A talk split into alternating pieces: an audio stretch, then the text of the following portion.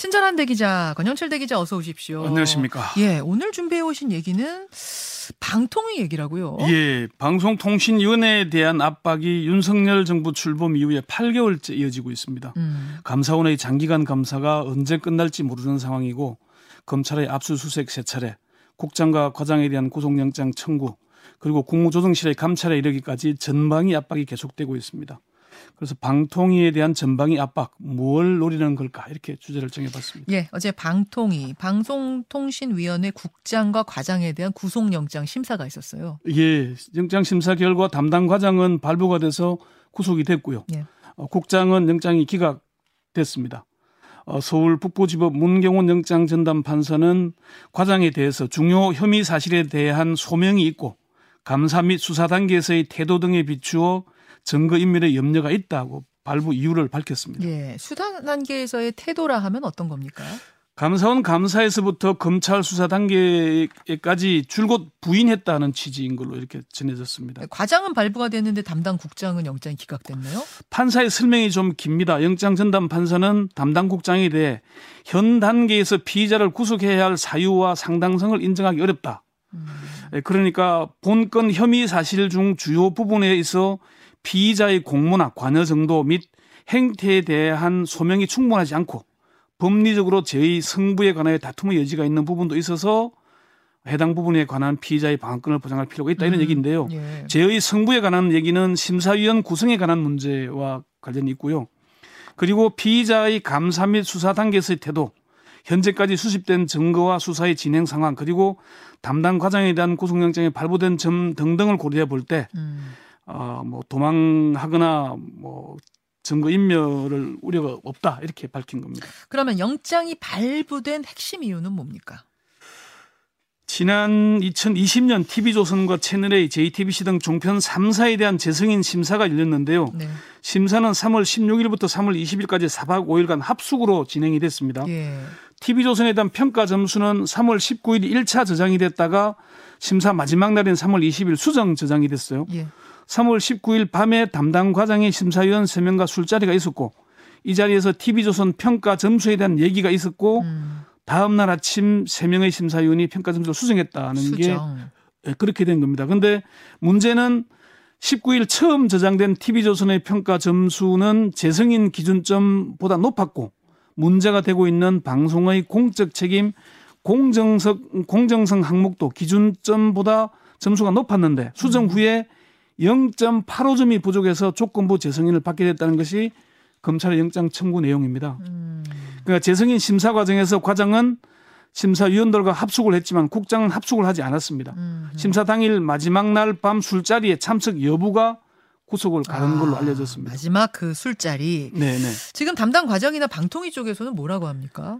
방통위 핵심 관계자는 영장의 핵심 내용은 늦은 밤 술자리에서 TV조선의 평가 점수를 알려졌다. 이게 핵심인데요. 예, 예. 담당 과장은 술자리에 참석했다는 사실도 부인하거나 기억이 안 난다는 입장이고 당연히 심사 결과를 알려준 사실도 부인하는 걸로 알려져 있습니다. 음. 구속된 과장은 방통위 직원들이 4년 연속 최우수 관리자로 뽑을 정도로 내부에서는 좋은 평가를 받고 있고요. 어, 답답할 정도로 원칙주의자로 알려져 있습니다. 앞으로 이후 재판 과정에서 유무죄를 다투게 될 전망입니다. 그러니까 요즘 그 많이 나오는 TV조선 재승인 관련된 문제는 네. 이제 요거고 요겁니다. 네. 여러분 상황이 요런 거고 요건 요거고 네. 방통위에 대한 전방위 압박이 뭐 계속되고 있다. 이건 무슨 얘기예요? 한상혁 방통위원장이 어제 입장문을 냈는데요. 한 위원장은 그간 방통위는 지난 6월에 시작된 감사원의 감사 시작부터 현재까지 많은 감사와 감찰을 받아왔다. 감사원의 감사는 6개월이 넘는 현재까지 끝나지 않았다. 이 과정에서 수십 명에 달하는 직원들이 혹독한 조사를 받았으며 조사를 받지 않은 직원들도 예외 없이 극도의 불안감을 호소하고 있다. 이렇게 음. 밝혔어요. 한 위원장이 밝힌 대로 감사원의 감사가 지금 8개월 가까이 이어지고 있고요. 예. 방통위에 대한 압수수색이 세 차례나 있었습니다. 어. 그리고 방통위 전 직원이 한 200여 명인데 그동안 30여 명이 검찰 조사를 받았다고 합니다. 어, 네. 그, 그럼 뭐, 뭐 검찰 수사랑 감사 외에 또 다른 압박도 있습니까? 얼마 전에는 국무조정실에서 방통위에 대한 감찰에 또 나섰습니다. 국무조정실 감찰도. 예. EBS 이사 선임에 대한 감찰인 걸로 알려졌는데요. EBS 이사장이 유시민 작가의 누나인 유시춘 이사장이거든요. 네네. 선출 과정에 부적절한 부분이 없었는가를 확인하기 위한 걸로 알려졌습니다. 음. 그렇지만 유시춘 이사장에 대한 의혹은 당시 야당이 검찰에 고발했지만은 무혐의 처분을 받았고요. 음. 또 당시에 야당이 민사소송을 제기했지만은 각하됐습니다. 그런데 다시 감찰에 착수한 겁니다. 자, 그러니까 뭐 재승인 문제, 네. EBS 이사장 선임 문제 또 또또 있습니까? 예, 문제 제기하는 그, 그 방통위든 압박은 이게 다가 아닙니다. 방통위는 새 정부가 출범했지만은 대통령 업무 보고도 하지 못하고 서면 보고로 대체됐습니다. 왜요? 대통령실에서 업무 보고를 받지 않기 때문에. 안 받겠다. 아, 예. 어. 심지어 2022년 그 그러니까 지난해 2월에 국장급 인사를 한 이후에 1년이 다 되도록 국장급 이상 고위 공무원들은 인사가 이루어지지 못하고 있습니다. 자, 그러면 네. 그러면 네. 네. 왜 이렇게 방통위를 전방위로 압박하는가? 그 이제 행간이 궁금하잖아요. 어떻게 보고 계세요? 첫 번째는 단기로 보자면은 한상혁 방통위원장의 중도 사퇴를 압박하기 위한 걸로 보입니다. 음. 한 위원장도 입장문에서 사실이 아니길 바라지만 만일 방통위를 대상으로 한 모든 감사, 감찰 등의 감찰 등이 위원장의 중도 사퇴를 압박하기 위한 것이라면 이는 즉시 중단되어야 할 부당한 행위다 이렇게 분명하게 언급을 했거든요. 음. 한 위원장이 국회에서 한 답변 잠시 한번 들어보시죠. 방송통신위원회 독립성 보장은 법이 정하고 있는 거고요. 그리고 그 제도적 장치로서 그 위원들의 신분 보장과 임기제들을 두고 있고 합의제국으로 운영되고 있는 것들이 바로 방송통신위원회 독립성을 보장하기 위한 이런 제도적 장치라고 생각을 합니다. 한 위원장은 방통위의 독립성뿐만 아니고 그것을 통해서 방송의 독립성 그리고 방송의 공공성, 공정성 강화라는 이런 가치 체계에 충실해야 된다는 것들이 법의 정신이라고 생각한다. 이렇게 얘기를 했거든요. 음. 윤석열 정부 출범 이후에 한상혁 방통위원장과 전현희 근익위원장을 사퇴시키려고 감사원이 계속 감사를 진행 중이기도 합니다. 아 그래요. 혹시 개인적으로 한상혁 위원장한테 좀 저 질문해 보셨습니까? 여러 차례 물어봤는데요. 한 위원장의 답변은 일관됩니다.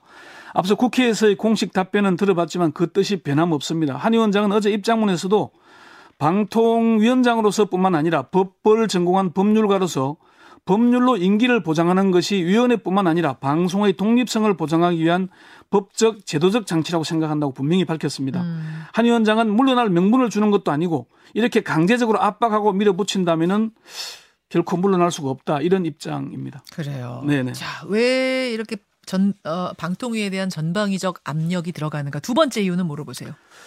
두 번째는 장기적인 이유이자 본질적인 이유인데요. 방송 장악 아니겠느냐 이런 분석입니다. 음. 윤석열 정부 출범 이후에 KBS와 MBC, YTN 등 공적 소유 구조를 갖는 방송사에 대한 정부 여당의 흔들기가 계속되고 있거든요. 음.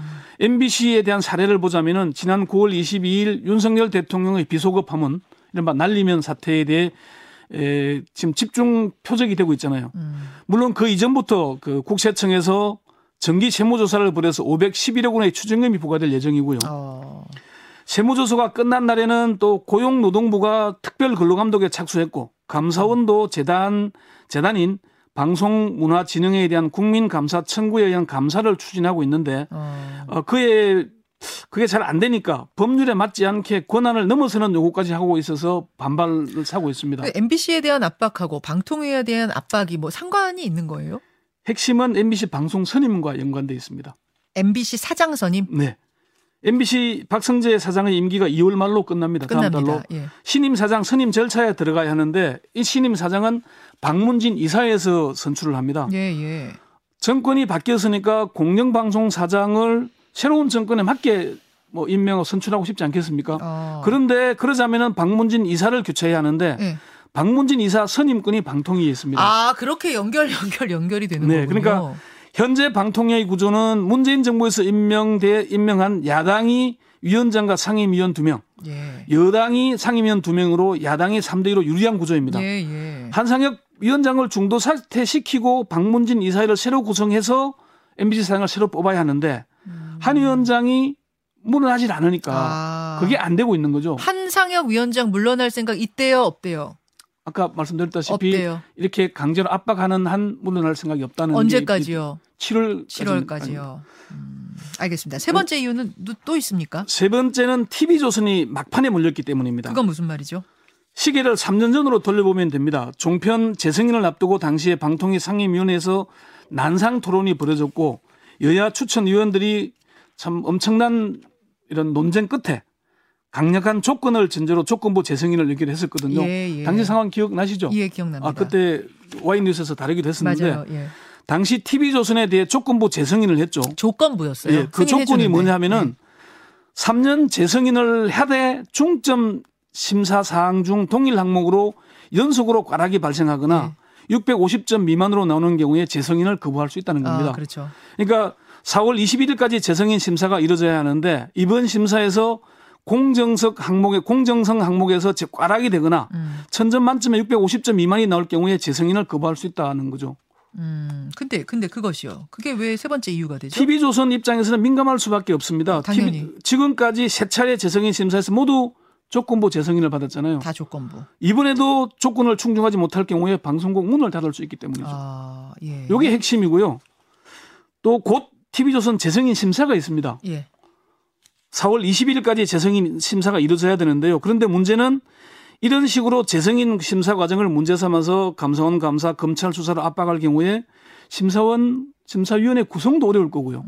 그리고 심사에서도 반드시 TV조선의 유리한 결과를 가져올지도 미지수입니다. 방통위 한 상임위원은 과거의 TV조선 재승인 심사 결과를 가지고 미래에 있을 TV조선의 재승인을 압박하는 구조다.